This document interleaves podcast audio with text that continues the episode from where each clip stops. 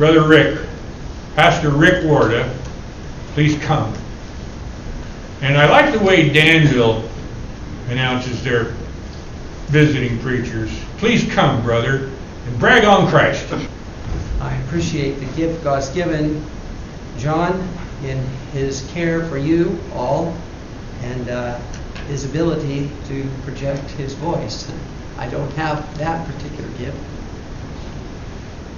So I'm sorry if I don't speak as loudly as he does. I, I could hear in my mind's, you know, memory, Brother Don sitting right there where John is now, singing the words to that hymn.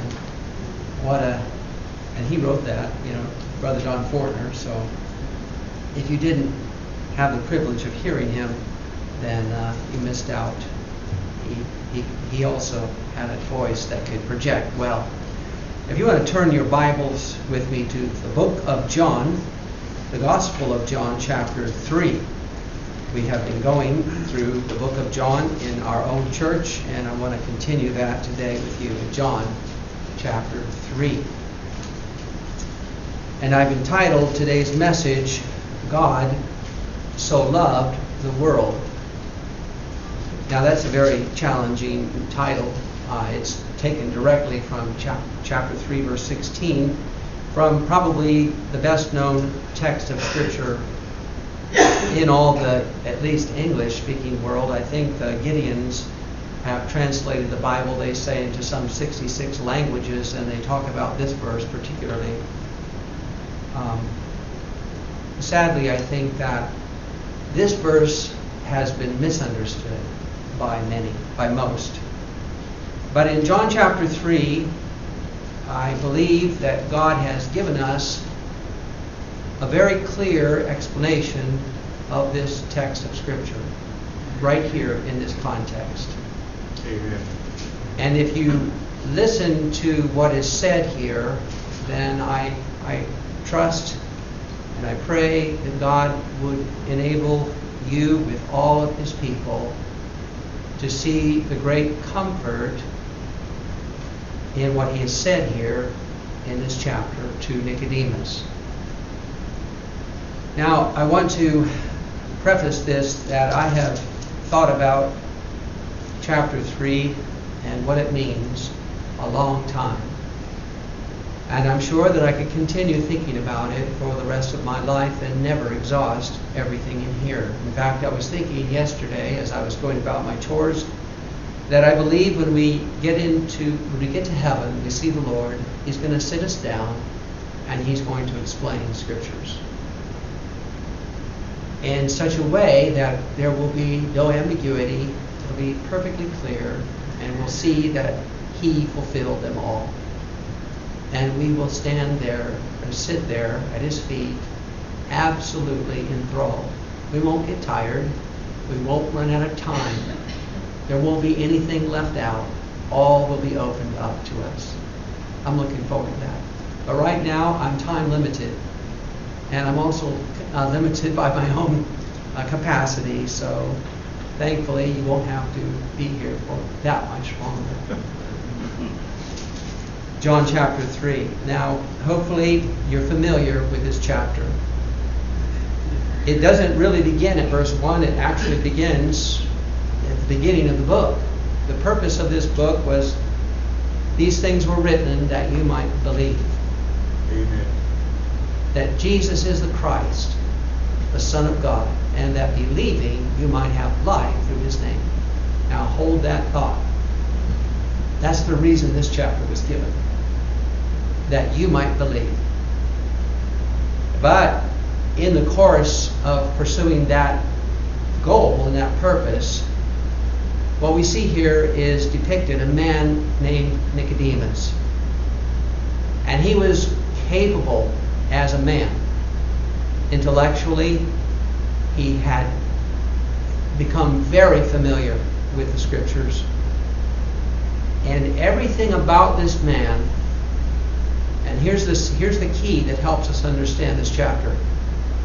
Everything about this man that he believed, that he practiced, and that he thought of others, that he thought of God and of Christ, was exactly the opposite of the way things truly were. If we understand that, and we also understand that point by point, set right in contrast with everything Nicodemus believed and taught and had been and had taught others. His whole hope, everything that he held to, point by point, the Lord Jesus Christ addresses in contrast to what he believed in an opposite way. Now, if we understand that, it helps us to understand this scripture. What we see here is a man who was a Pharisee. And the Bible itself explains what a Pharisee is.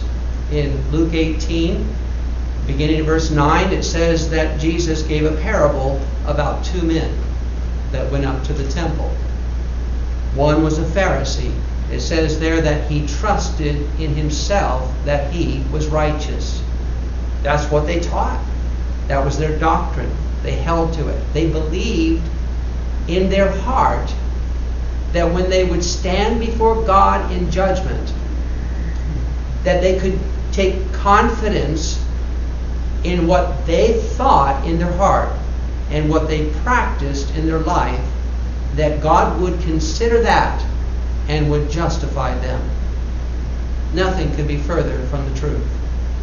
Not only that, but if you read in Matthew 23, point by point, Jesus gives an account of what the Pharisees were. Many things are said there. For example, they were blind leaders of the blind. Another thing they did is that they taught men, they laid heavy burdens on men, but they were unable, or they were unwilling to lift those burdens with one finger themselves. And they loved the high places in the market and in the in the church, if you will. They loved to be called of men rabbi, master, father, and many other things like this. So they loved the praise of men. But all that they said, they wouldn't do. They did it outwardly. Jesus compared them to dishes like cups and platters, which were outwardly washed, but inside they were still dirty.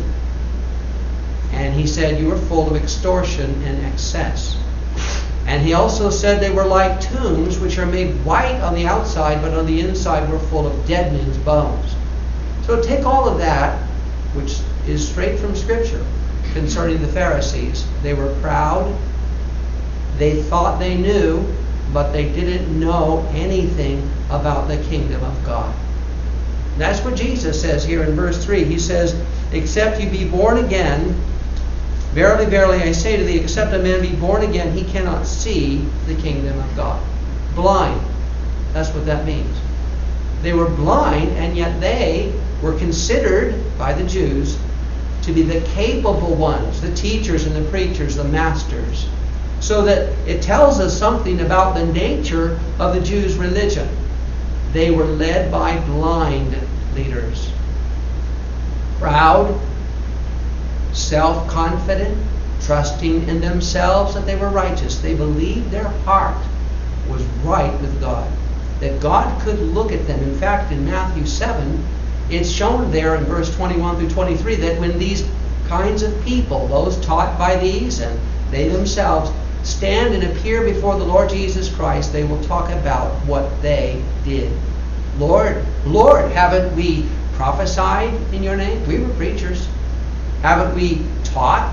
Haven't we cast out devils in your name? Haven't we done many wonderful works?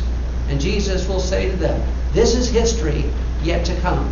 This is future history. He will say to many in that day, Depart from me. I never knew you. Now that describes Nicodemus here. He was a blind leader of the blind, so blind he didn't know he was blind. That's real blindness, isn't it? And Jesus told at the end of John chapter 9, he said, For this, for judgment I am come into the world, that they which see not might see, and they which see might be made blind. This gives us a great deal of uh, distress, doesn't it? Do we see? Will he make us blind? the kind of sight Nicodemus thought he had is that, that self confidence. And what we're going to see here is that the Lord Jesus Christ brings him down. He humbles him. He brings him from his lofty place and all of his false notions about God and salvation, about entering heaven, about what heaven is like. He's going to obliterate Nicodemus so that he's left with his mouth open and not anything to say in verse 9 when he says, How can these things be? All right, so if we understand that, that point by point, Nicodemus was false, and whatever Christ said to him was to, was to counter, to contrast his error with the truth. Now, the other thing that you'll notice, and you can remember this from the rest of the scripture, is that the Pharisees condemned others. In Luke 18:9, it says they trusted in themselves that they were righteous, and they condemned or they despised others. This was one of the, the hallmark uh, characteristics of a Pharisee. In John chapter 8, they brought a woman taken in adultery pushed her right out in the midst of the crowd and said, Look at this woman. She was taken in adultery in the very act. And what do you say? Moses said this. What do you say? You see?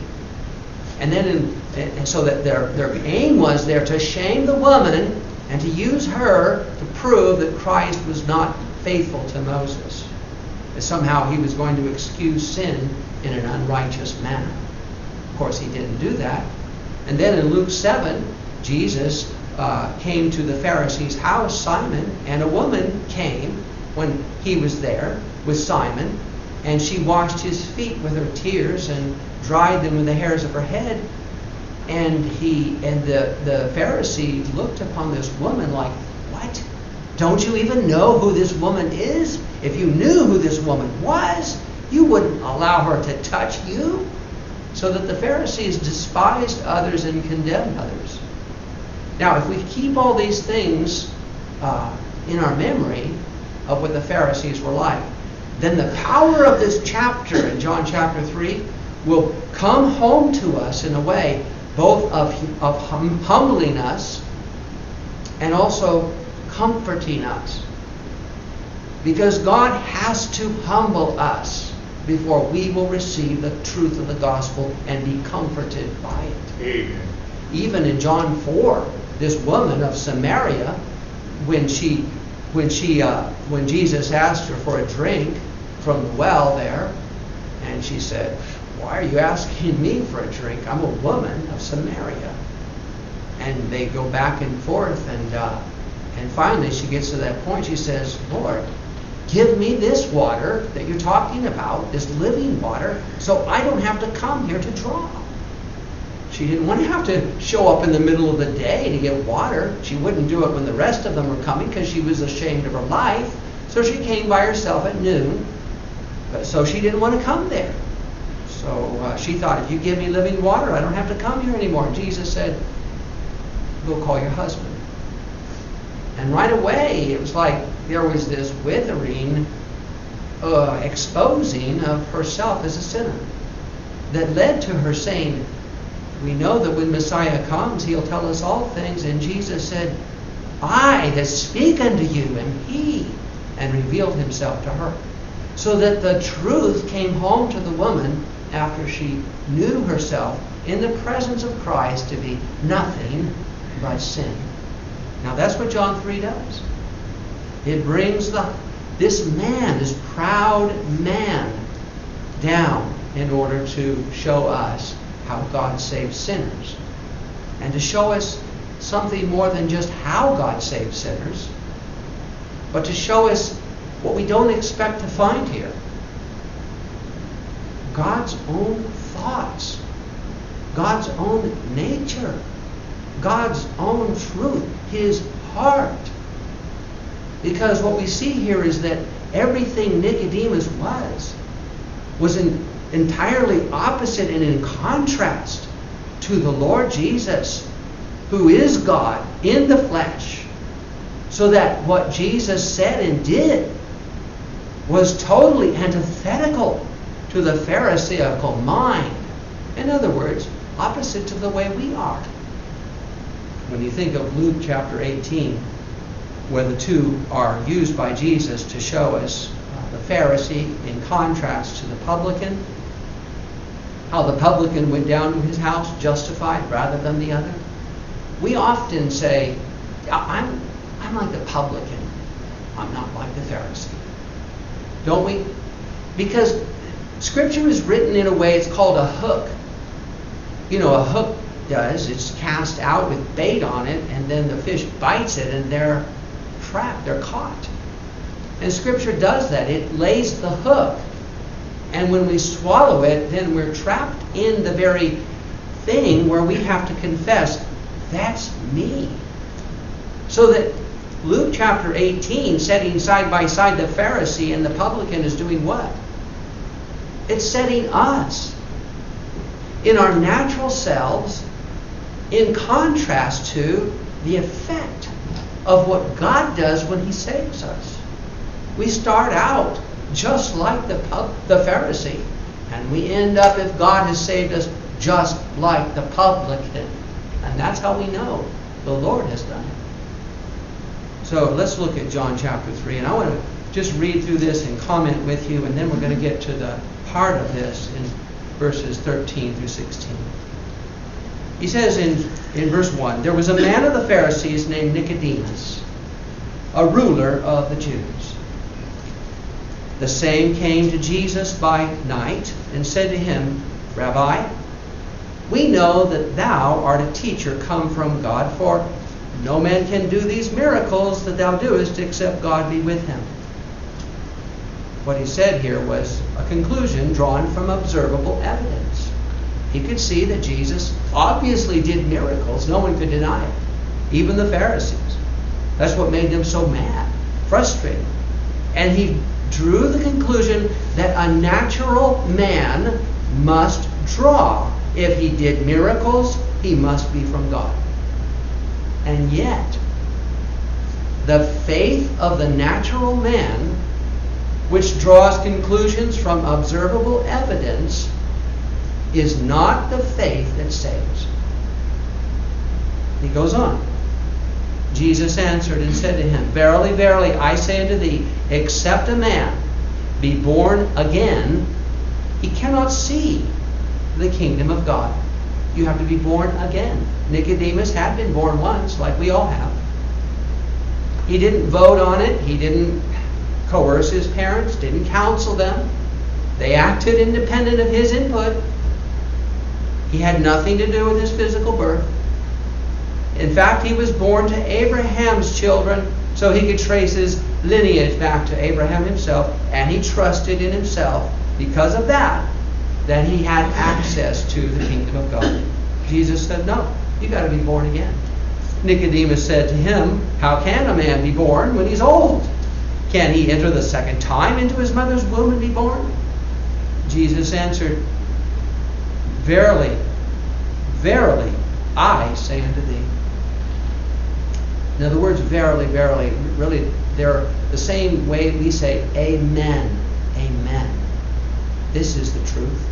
This is true. Jesus himself in the book of Revelation is called the Amen. He's the truth. He's the verily, verily. And he says, I say unto you. What's he saying here? You call me a master, like yourself, as one of your peers. You have no idea the infinite distance between who I am and who you are an infinite distance. Verily, verily. He didn't even say, Moses said, he said, I say unto you, except a man be born of water and of the Spirit, he cannot enter into the kingdom of God. Water and wind in the original. In other words, two physical things pointing to two correspondingly spiritual things. Water points to the Word of God. In Psalm 119, he says, in verse 93, I will never forget thy precepts, for with them thou hast quickened me. Thou hast given me life. Through the word of God, God gives life. And in and in the book of 1 Corinthians, in chapter 4 and verse 15, the apostle Paul says, I have begotten you again by the gospel. Through the preaching of the gospel, God is pleased to give life. And he says, by the Spirit. Jesus said himself in John 6 63, The words that I speak unto you, they are spirit and they are life. Breathed out from Christ is the Spirit of God through the Word of God. They're inseparable. You can't separate the saving work of the Spirit from the gospel of God.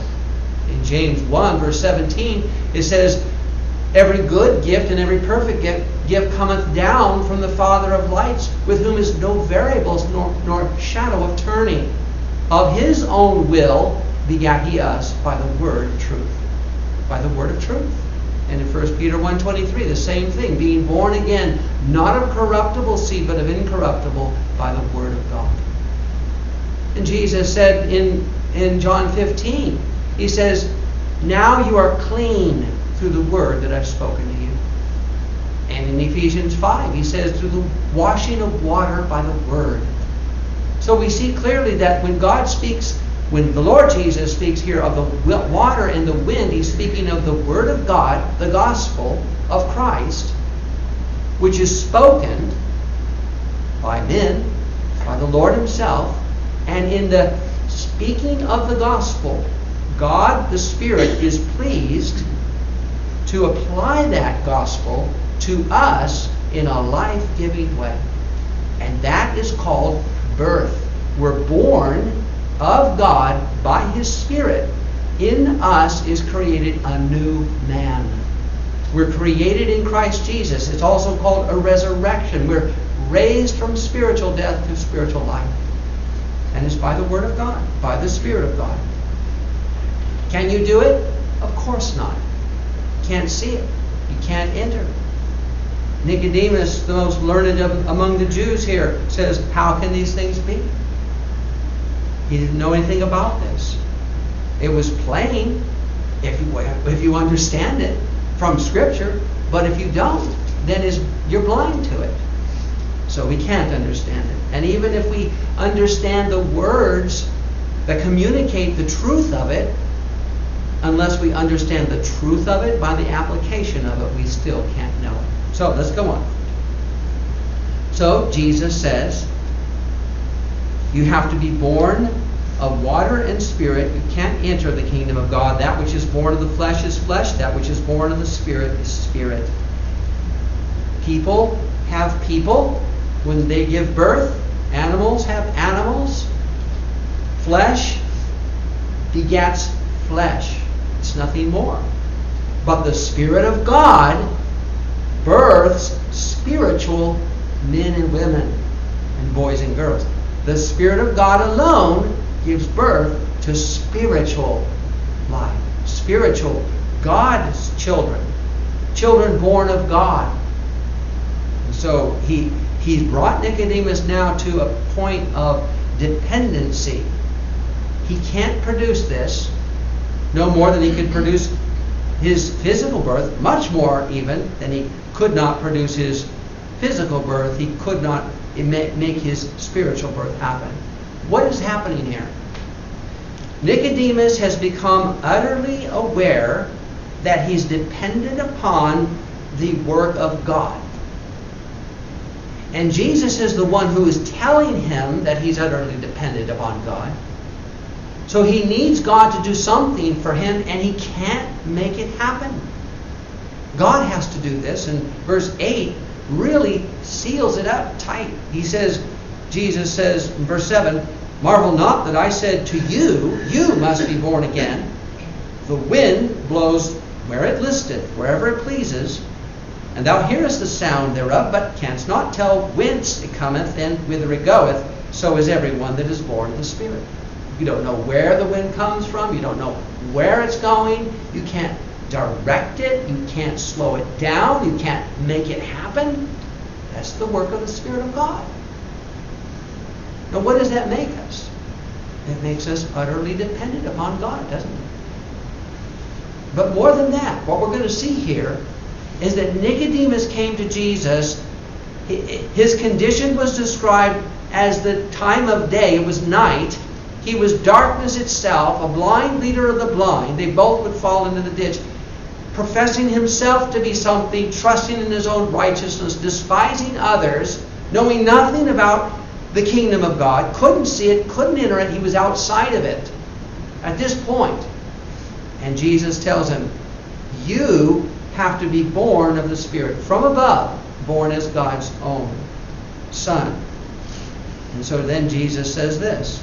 Notice in verse 9, Jesus, uh, after he said that in verse 8 about the Spirit acting sovereignly, he says, Nicodemus answered and said to him, How can these things be? Now, Nicodemus didn't understand it. That's clear. But there's something more in this verse than just a lack of understanding. You know what's in this verse here? Unbelief. Notice what Jesus says next. He answered and said, Art thou a master of Israel and knowest not these things? You profess to be a master? Who are you teaching? What are you teaching them? You don't know the, the earthly operations of God in the hearts of men? You don't know that? How can, what in the world can you be teaching them?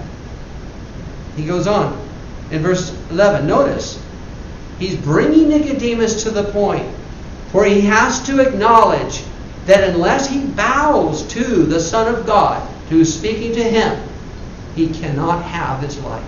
Notice what Jesus says. Verily, verily, I say unto thee, we speak that we do know. What we tell you, we know. We testify, and we testify what we have seen. And you receive not our witness. What's he saying? Nicodemus said, How can these things be? Jesus is saying, I told you what I do know. I told you what I have seen, and you haven't received my witness. No wonder you don't know because you don't believe. And your unbelief is your fault. You're guilty of not believing the one God sent. And when he says we here, he's talking about himself and all of his people because we all speak the same thing as our master. He says in verse 12, Now, if I have told you earthly things and you believe not, that affirms what I just said. Jesus tells him he wouldn't believe, wouldn't receive it. But if I tell you earthly things and you believe not, how shall you believe if I tell you of heavenly things?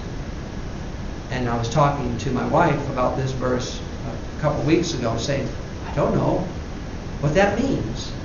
But as, as we think about it, it has to mean that the Lord Jesus was just explaining to Nicodemus the things of God he does on earth in the hearts of men. And he's about to tell him the heavenly things which are the basis of that earthly operation of God.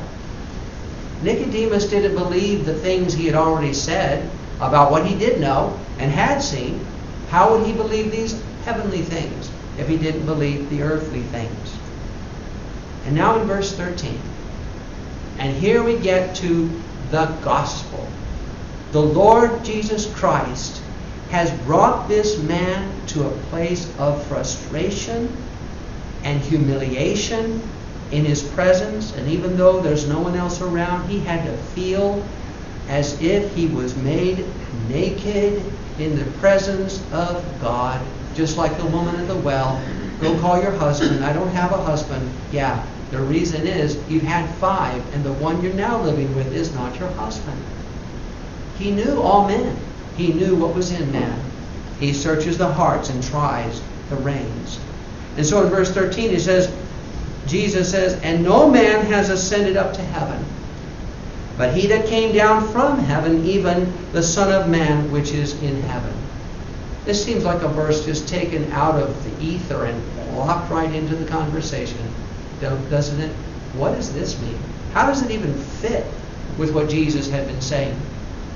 Well, again, remember, what the Lord is doing here is he's setting in contrast to Nicodemus's error the truth. Nicodemus and those like him sought the praise of men. They wanted the honor of men. And they thought they had God's respect, his approval for what they did. They trusted in themselves. Jesus sets all of that in contrast to the truth.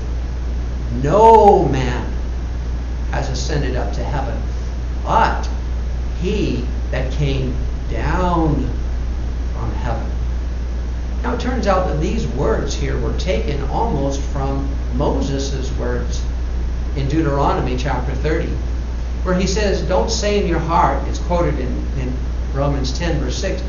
Moses uh, describes in Romans chapter 10, verse 6, Moses describes the righteousness which is of the law, the, I'm sorry, the, righteousness which is of faith. Let me say, let me read it there in Romans chapter 10, because this is a quotation from that place in Deuteronomy, and Deuteronomy 30. But listen to this. He says in Romans chapter 10, Christ is the end of the law for righteousness to everyone that believeth. That's an important text of Scripture, and I'm going to tie it back into John 3:13. He goes on in Romans 10:5, "For Moses describes the righteousness which is of the law, that the man which doeth those things shall live by them." If you want to have the righteousness of the law, if you want to live, then you have to do what the law says. But notice, listen to these words with the overlay of John 3:13. The righteousness which is of faith speaketh on this wise. This is quoting Moses now. Say not in thine heart, who shall ascend into heaven. Jesus said, No man hath ascended up to heaven. Here it says, Say not in thine heart, who shall ascend into heaven. That is to bring Christ down from above. Or, who shall descend into the deep? That is to bring up Christ again from the dead. What is he saying here? He's saying that in contrast to the law, which requires us to keep the law for life, the gospel says Christ alone can ascend up to heaven. And the way he ascended is that he first descended. And in the second half of this, where he says, Don't say, Who shall descend into the deep? Because the only one who could descend into the deep the flood of God's judgment against sin and bear the curse for God's people and rise again is the Lord Jesus Christ. There is only one man, the Son of Man, who could ever keep the law. The law is so holy that only Christ could keep it. That's why it says in verse 4 of Romans 10 Christ is the end of the law for righteousness. He's the fulfillment of it. He brought it to a consummate end. This was the purpose of the law to set forth God's holy law and righteousness in the obedience of the Son of Man. He first descended, made under the law, putting himself under the law in obligation for his people, bearing the obligation of the entire weight of the law which the Pharisees put on other men, and they weren't able to lift it with one finger. The Lord Jesus didn't put it on other men, He bore it on Himself. And He took it willingly. And He owned not only the obligations of the law for righteousness, but He took the sin that was His people and was made sin for them that we might be made the righteousness of God in him. So that unlike the Pharisee, who looked around to see how much better he was than others, Christ was the only one worthy, the only one appointed and chosen of God in order to fulfill his law for righteousness, in order to do that for his people. And he would do it not by exalting himself as the Pharisees, but making himself a servant, even coming in the likeness of sinful flesh. And so we see here that in an entirely contrasted to, the, to Nicodemus and the Pharisees and the natural man? The Lord Jesus Christ, who is God Himself in the nature of man, which was a, an infinite stoop for God, who has to stoop to even behold the things on earth and in heaven, He took to himself the nature of his people in order that he might be under the law for them, bear the weight of the law, fulfill it too, and then take their sins. And as the high priest in Leviticus 16 confessed the sins of Israel on the head of that scapegoat, he confessed their sins upon his own head. And he laid them on himself, and he bore them away into a land uninhabited, a land of forgetfulness. And God says, I will remember their sins no more. And he did it in love, love that fulfilled the law because he loved a sinful people. It was in fulfillment of God's law. Exodus 21, verses 2 through 6, talked about the servant who loved his master and loved his wife and loved his children, all of which were given to him by his master. And he says, I love my master. I love my wife. I love my children. I will not go out free. And the master would take him, and put his ear against the post of the door, and take the awl, bore his ear through. And the Lord Jesus says in Psalm chapter 40, Your law was within my heart. I come to do your will, oh my God. And he laid his life down, bearing our sins and fulfilling God's law in a righteousness when put upon the scales of God's justice.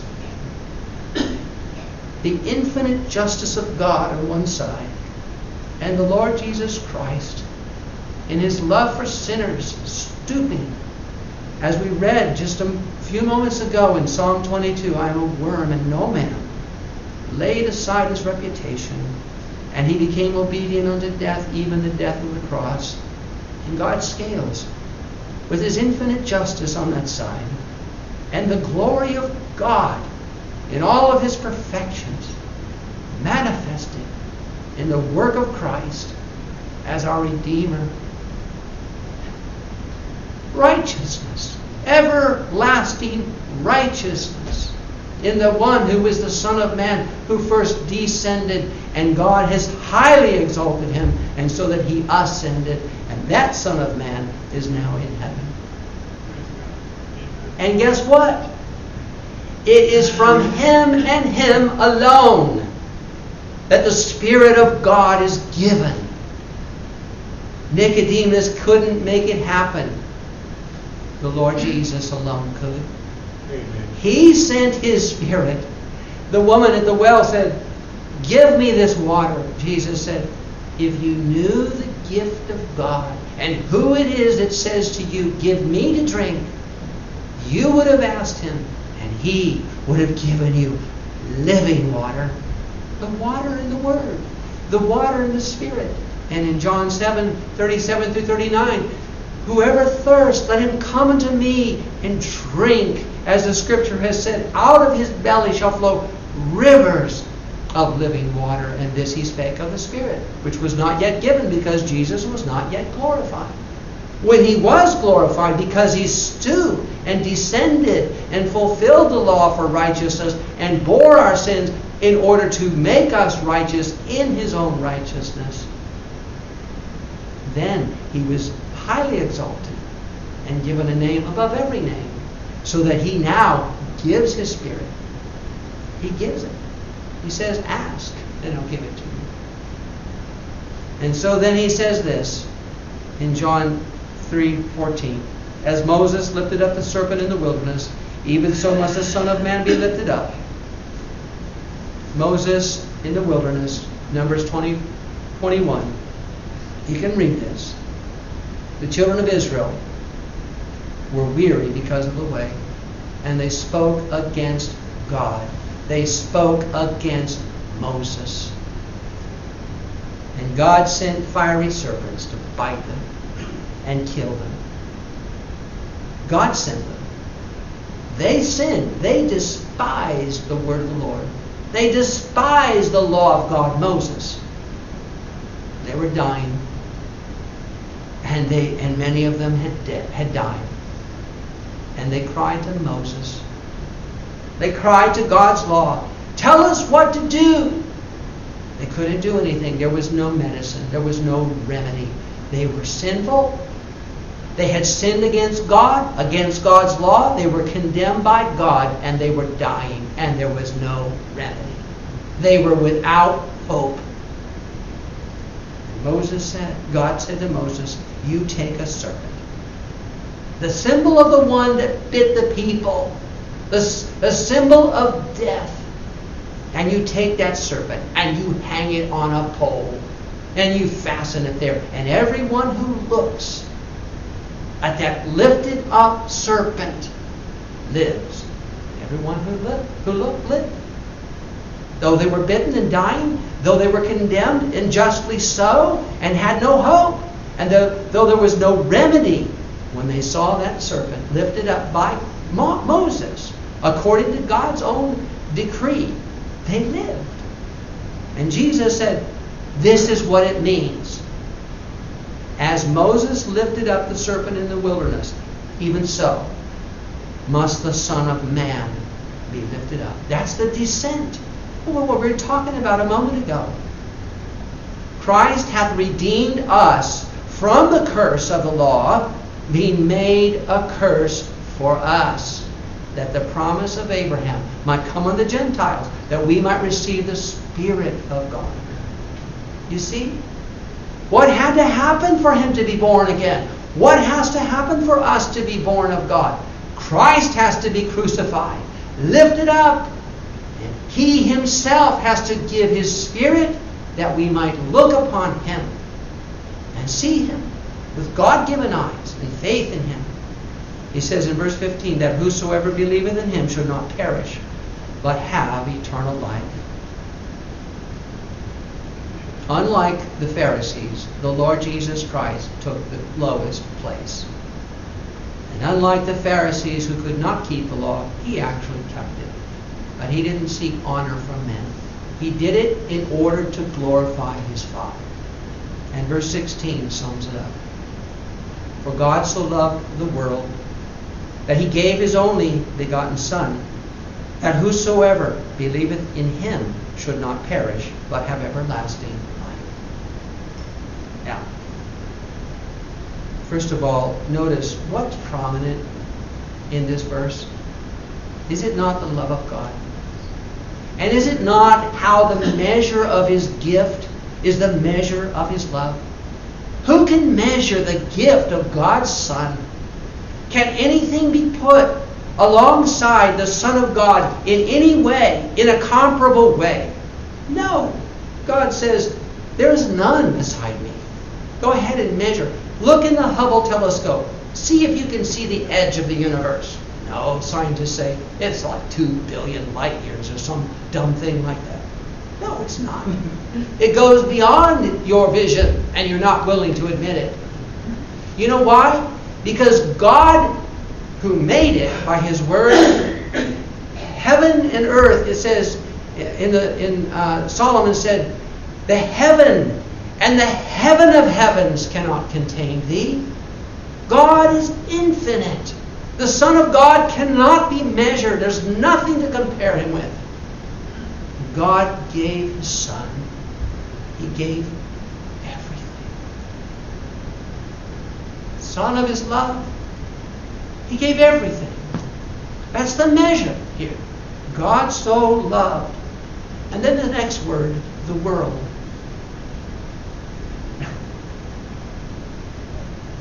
The reason this verse is a problem, and it shouldn't be, is because the interpretation of those words, the world.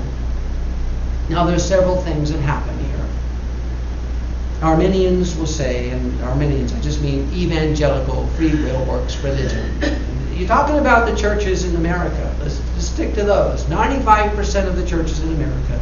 I'll say all of man's religion makes salvation a transaction between you and God, where you meet your condition, you bring your condition, you meet your con- your uh, conditions God has put forward, and then He gives you His blessing. If salvation depends on us meeting a condition, I can tell you right now, without any shadow of doubt, all of us will spend eternity in hell. That's right. There's no possible, no possible way for us who are dead in sins to rise up from the casket and undo the sins of our life.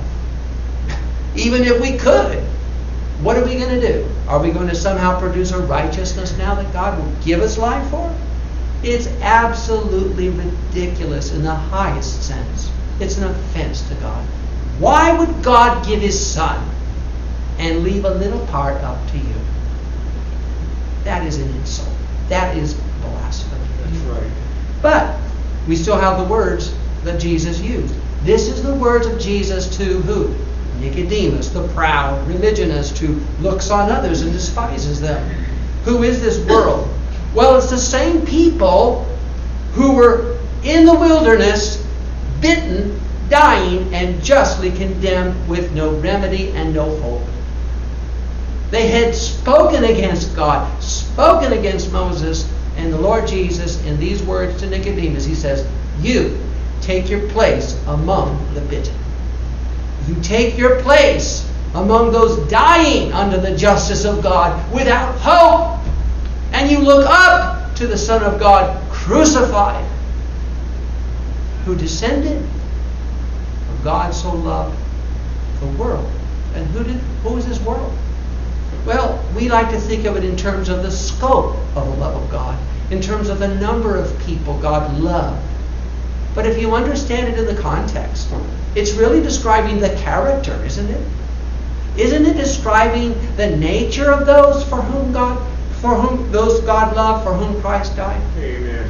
Isn't it describing the very fact that's revealed so plainly in Scripture that Christ Jesus came into the world to save sinners? That's the world. The world of sinners that God loved. He says, in promise to Abraham, he says, in thee and in thy seed, meaning Christ, shall all nations of the earth be blessed. How many were blessed? Were all the inhabitants of the world justified by the Lord Jesus Christ? No. No, of course not. But those who were the spiritual children of Abraham, chosen by God, given faith, given the Spirit of, of God, by the authority of the risen and exalted Christ, who suffered for their sins. So the world here describes the nature of those, those that Nicodemus despised and condemned and thought he was on the right side of God when he did it. That woman taken in adultery in John 8, or the woman who washed Jesus' feet, or the sinners who came, the publicans and the sinners Jesus was with and allowed to come into his presence. Why do you let sinners and publicans? You eat and drink with them. Yes, I do. Because the righteous don't need a physician. He didn't come to call the righteous. Isn't that what he said? And how could they then be in the world here? Because God only saves sinners. And if you're not a sinner, you're going to have to be made a sinner in order to be saved. In Romans chapter 5, it says, The love of God, notice, the love of God is shed abroad in our hearts by the Holy Ghost, which is given unto us. And what is the Holy Ghost given to us? How does He shed abroad the love of God, the love of God in our hearts? For when we were yet without strength, in due time Christ died for the ungodly. Nicodemus, take your place over there. You're on the wrong side. You can't see. You haven't entered because you're not a sinner. You're not ungodly. And he goes on in Romans chapter 5. Not only did he die for the ungodly, let me read it to you from Romans chapter 5. He says, uh, This is the nature of God's love. These are those he loved. God said this. And this is our condition. And notice the magnitude of God's love. When we were sinners, he says uh, in Romans chapter 5 and verse 7 For scarcely for a righteous man will one die. Yet peradventure, for, a good man, some would even dare to die. But God commendeth, He made known, He set forth, He, he recommended to us His love. He commendeth His love toward us in that while we were yet sinners, Christ died for us. If you're ungodly, if you have no strength to keep God's law, like those bitten in the wilderness, they deserved it. Nicodemus even knew that. But he wasn't one of them. He never spoke against Moses. He never spoke against God. Yeah, that's a problem. Because Jesus didn't come to call the righteous. You see the difference? The Lord Jesus Christ laid down his life for the sheep, those given to him by his Father. In Romans chapter 8, this is the last verse, and we'll close with this. I, want, I, wish I had time to, to, to demonstrate from Scripture to you that this is the nature of God's love, undeserved. Romans 8, verse 29. Whom he did foreknow. If God knows us, that's, that's unique, isn't it? Jesus told those in Matthew 7, I never knew you. Here, he says, for those he did foreknow. In Romans 11, he says, God doesn't cast away his people which he foreknew. Here, those he did foreknow, he knew them in love. He also did predestinate to be conformed to the image of his son. Does God ever do anything that he doesn't know he's going to do before he does it? Has God ever done one thing in time that he didn't know that he would do before time and set it down in his counsel and decree? No. Known unto God are all his works from the foundation of the world. He works all things according to the counsel of his own will. His word and his will and his work are all one. They're all one. He does all his will, and all that he does is his will, determined before time. So he says here plainly, he knew his people, he predestinated them to what? To be conformed to the image of his son, that he, Christ, might be the firstborn among many brethren. They were going to be his children, brethren of Christ. He predestinated them to that. Moreover, whom he did predestinate, them he also called. Whom he called, them he also justified. Whom he justified, them he also glorified. An unbroken chain from beginning to end. Those in heaven are those God determined to save before time. If he didn't, he's not God. I'm telling you, Scripture affirms this. There's no separation between those in heaven. In fact, Matthew 25, 34, he says, enter into the, the, uh, the um, kingdom prepared for you of my Father from before the foundation of the world. There you have it. Anyway, if you've been, if you were known, if you were loved of God, then you shall be glorified. That's what these are saying. Verse 31. What shall we then say to these things? Notice, if God be for us, is God for those he loves? That's what this is saying. Is God for those he does not love? If God loves you, he's for you. Amen. If God is for you, read on. Who can be against us? God himself is for you. Verse 32 He that spared not his own son, but delivered him up for us all, how shall he not with him also freely give us all things? God gave everything to his son. And God gave his son. That means he'll give you everything with his son. There's no question about it. If he gave his son, there's nothing to compare. He's going to give you everything. Therefore, if you perish, it's because he didn't give you his son. Who shall lay anything to the charge notice, of God's elect. That's who he's talking about. It is God that justifieth. Who is he that condemneth? Stand up. Who condemns? What's the answer of God? What is the answer of God to all condemnation against his people? Come on. It is Christ that died. That's the answer. What's your answer to God? My answer is the Lord Jesus Christ. He has to answer. And with himself, for me. That's the answer. God received him for me. And who shall separate us from the love of Christ? You see, God's love for his people has no beginning, it has no end, and it has consequences. God does something for those he loves, he's for them. No one can separate them. They and their sin cannot separate themselves from him because he loved them when they were sinners, ungodly. enemies of God, he reconciled them by the death of his Son. I'm so thankful that the Lord says, God so loved the world, the world of sinners, the world those that Jesus came to save. There's no question about it. If the Lord loves a people, He's for them. And if He's for them, no one can separate them from His love. His love is eternal. What an amazing thing. You see the differences between Nicodemus and Christ? Jesus is the Son of Man, fully God, as if he were only God, fully man, as if he is only man, but he's the God man. And what he said what he did when he described the Son of Man to Nicodemus, when he described the love of God for the people that Nicodemus despised, was entirely antithetical to Nicodemus and all who are like him, which we are by natural birth.